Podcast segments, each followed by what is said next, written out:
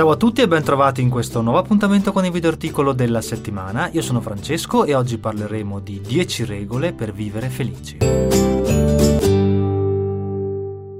Se ci venisse concesso di poter esprimere un desiderio, probabilmente la maggior parte di noi sceglierebbe di poter vivere bene, serenamente e a lungo. Ma purtroppo il genio della lampada non esiste, per cui l'unica cosa che possiamo fare è cercare di capire quali sono le abitudini che possiamo adottare ogni giorno per cercare di condurre un'esistenza la più felice possibile. In questo video articolo suggerirò 10 pratiche da adottare quotidianamente per vivere bene.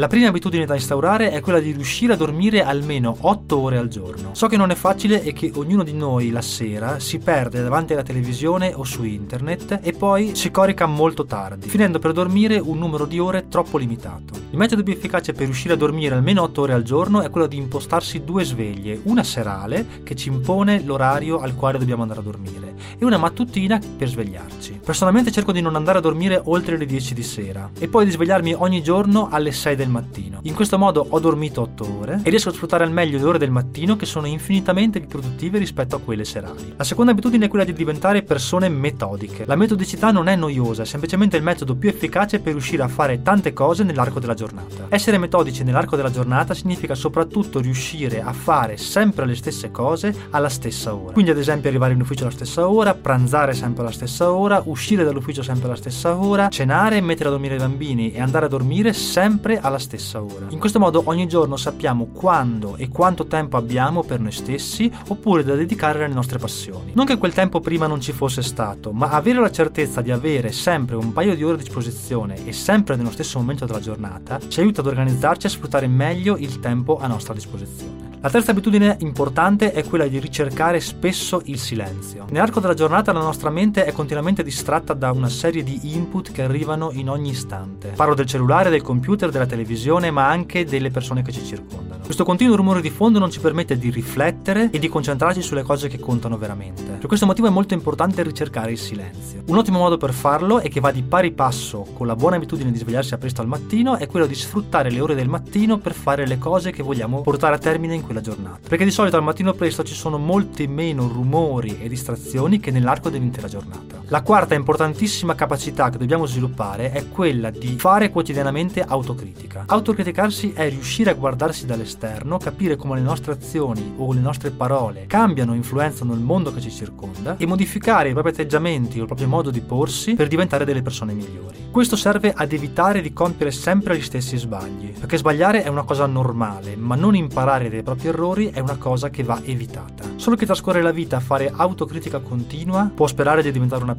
migliore. E questa è probabilmente la forma di intelligenza più alta che l'uomo può raggiungere oggi. Il quinto suggerimento che mi sento di dare è quello di avere sempre un progetto da portare avanti. Nessuno si sente demotivato o infelice se ha un obiettivo da raggiungere. Ed è per questo che dobbiamo continuamente ricercare un traguardo da ottenere. Fosse anche una cosa molto semplice come leggere un libro, fare un disegno, camminare per due chilometri, scrivere un breve racconto o anche semplicemente imporsi un risparmio di 100 euro al mese. Avere un traguardo da raggiungere aiuta la motivazione e quindi ad essere più felici. E poi una volta realizzati i piccoli traguardi e recuperata la fiducia in noi stessi, possiamo ambire a qualcosa di più elevato e quindi crescere come persone.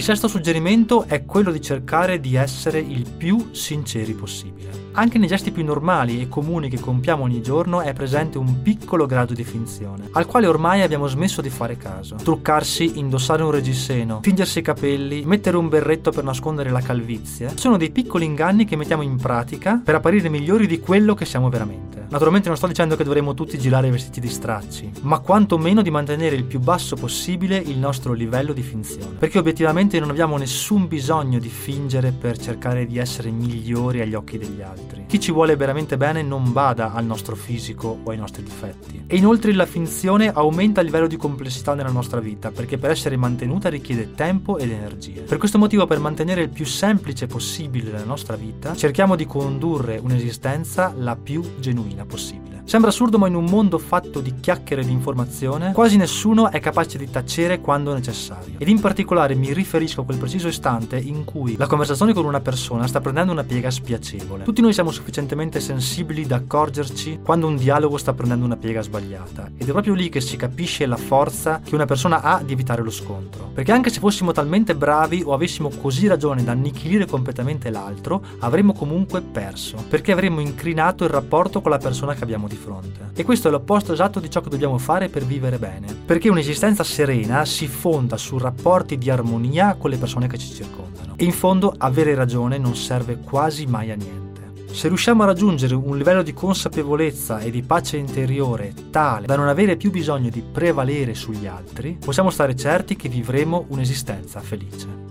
Un'altra importantissima regola che dobbiamo mettere in pratica è quella di pensare il meno possibile al passato. Tutti noi veniamo quotidianamente tormentati da eventi che appartengono al passato, siano questi grossi problemi che abbiamo dovuto affrontare o i piccoli sbagli o insuccessi quotidiani. La somma di questi eventi finisce per farci vivere col freno a mano tirato, perché la maggior parte delle persone ha paura di compiere gli stessi errori e quindi cambia il suo modo di comportarsi. E questa è una normale forma di difesa del nostro cervello, per evitare che un determinato evento imbarazzante o problematico problematico si verifichi nuovamente, ci comportiamo in modo tale che questo non accada nuovamente. Ma in moltissime situazioni questo ci impedisce di crescere come persone. Per riuscire invece a vivere liberamente dobbiamo ricordarci che il passato non può essere cambiato e che quindi dobbiamo liberarci dagli errori che abbiamo fatto e ricordarci che è soltanto con l'applicazione e con la costanza che si diventa persone migliori e non evitando di mettersi in gioco nuovamente. Perché l'unico vero fallimento è quello di smettere di tentare. Il nono importantissimo suggerimento è quello di fare attività fisica fisica. So che lo consiglio molto spesso nei miei articoli, ma è davvero importante stare fisicamente bene. E qualunque medico vi dirà che per stare bene è necessario muoversi. Personalmente vado a correre due o tre volte alla settimana, molto spesso nel bosco oppure in montagna. E devo dire che questo mi aiuta ad avere una mente libera e lucida. Non importa qual è lo sport che sceglieremo di fare, quello che è importante è che ci sia dello sforzo fisico intenso. Perché questo non solo eviterà di avere problemi con l'avanzare dell'età, ma è anche un modo per evitare che la mente venga offuscata dallo stress, dai pensieri e dai problemi quotidiani. Fare sport è estremamente liberatorio. Il movimento muscolare fa in modo che vengano rilasciate endorfine all'interno del nostro corpo e questo ci rende più euforici in generale. Per tutti questi motivi è importante che lo sport diventi parte integrante della nostra vita. L'ultima regola è quella di avere meno bisogni, perché meno è meglio. Più cose possediamo, più ci costerà mentalmente ed economicamente mantenerle. Mantenerle richiede denaro e il denaro richiede lavoro e il lavoro porta via tempo alla nostra vita. Per questo motivo meno cose possediamo, meno bisogno avremo di lavorare e in questo modo saremo liberi di fare ciò che veramente ci piace. Cerchiamo di avere poco e avremo pochi problemi. Purtroppo la società in cui viviamo ci fa credere che più cose possediamo, meglio staremo. Ma questa non è la vera felicità, perché essere felici significa essere essere liberi. E per liberi si intende anche dai doveri, dalle preoccupazioni, da un ruolo o una posizione lavorativa che dobbiamo mantenerci e anche da tutti gli oggetti che accumuliamo e che invadono la nostra vita. Per essere felici quindi manteniamo solo l'indispensabile e liberiamoci di tutto il superfluo.